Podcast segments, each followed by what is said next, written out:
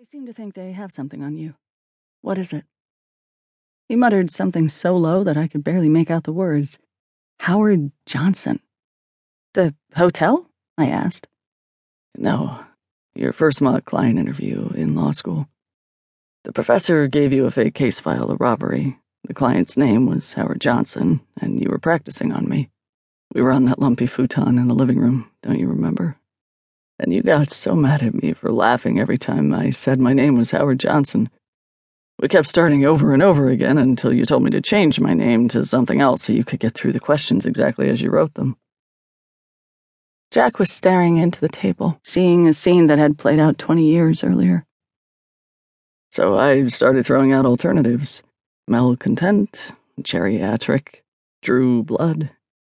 You didn't see the humor until Seymour Butts. You don't sound like a stressed out first year law student anymore. Jack was suffering not only the physical, but also the cognitive tolls of custody. For some people, this part was almost like going into shock. There was no time to reminisce. I had to shake him out of it. Jack, you're under arrest, apparently for murder. There were shots fired at the football field at the Hudson Piers today. People died. Did they explain any of that to you? From the quick news searches I'd done on my phone during the cab ride to the precinct, I had yet to see any identification of the victims or any mention that a suspect had been arrested. Listen to this question carefully. What would make the police think you did this? I had learned the careful phrasing from Don. As worded, the question allowed for distance. It gave the client a chance to tell me what evidence the police might have, but still allowed me ethically to let the client take the stand and offer an entirely divergent story. I I heard the shots by the West Side Highway. I didn't even know they were shots. Then I got home and heard the news. Obviously, I was rattled. I mean, after Molly. But I had been so close to another shooting. Back when Molly was killed, I had thought about reaching out. But how? A phone call? A sympathy card? Does Hallmark have a special section for sorry I haven't talked to you since I shattered your life and now I'm sorry you lost the woman who pieced it back together? Probably not.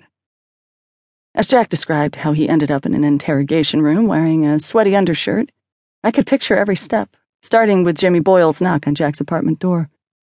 Boyle told him they were canvassing for witnesses, like it was standard door to door protocol. The police were looking for folks who might have seen something. If he would come down to the station, that would be helpful. And Jack was Jack. He was as helpful as they came. I interrupted to double check whether the police gave him the option of helping from the comfort of his own apartment. Um, yeah, I guess so. But Buckley was home, and I could tell she was listening. You know how kids are. Actually, I didn't. And, well, things with Buckley. She's a tough, brave girl in a lot of ways, but she's sensitive about certain things. The way she lost her mother, it damaged her. So the thought of police coming to her home and asking about anything gun related, you can imagine that it's upsetting. So when the detective said maybe we could talk at the station instead, I figured it was because he saw me distracted by Buckley. So you agreed to come in?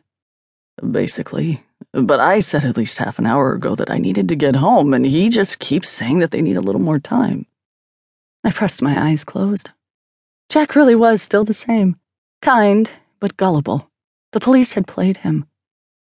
Your daughter was worried for a reason, Jack. You're not a witness, you're a suspect. And that detective seems pretty confident that they have a case against you. What have you told them? This morning, oh God, Olivia, talking to you of all people about this. It's embarrassing. Well, right now, I'm all you've got, and Boyle will be back here to process you soon. Booking, transport, a holding cell. This was no time for him to be shy.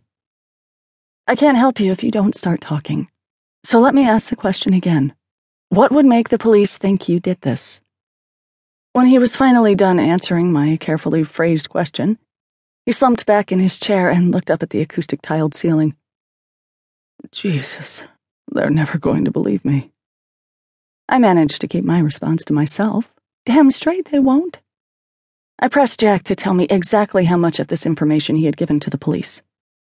All of it he said. Seriously? The party dress and the basket and the book? The detective said he was curious. He said he was single too. Every time I asked him why he needed all these details, he seemed to have an explanation. Boyle had pressed for details.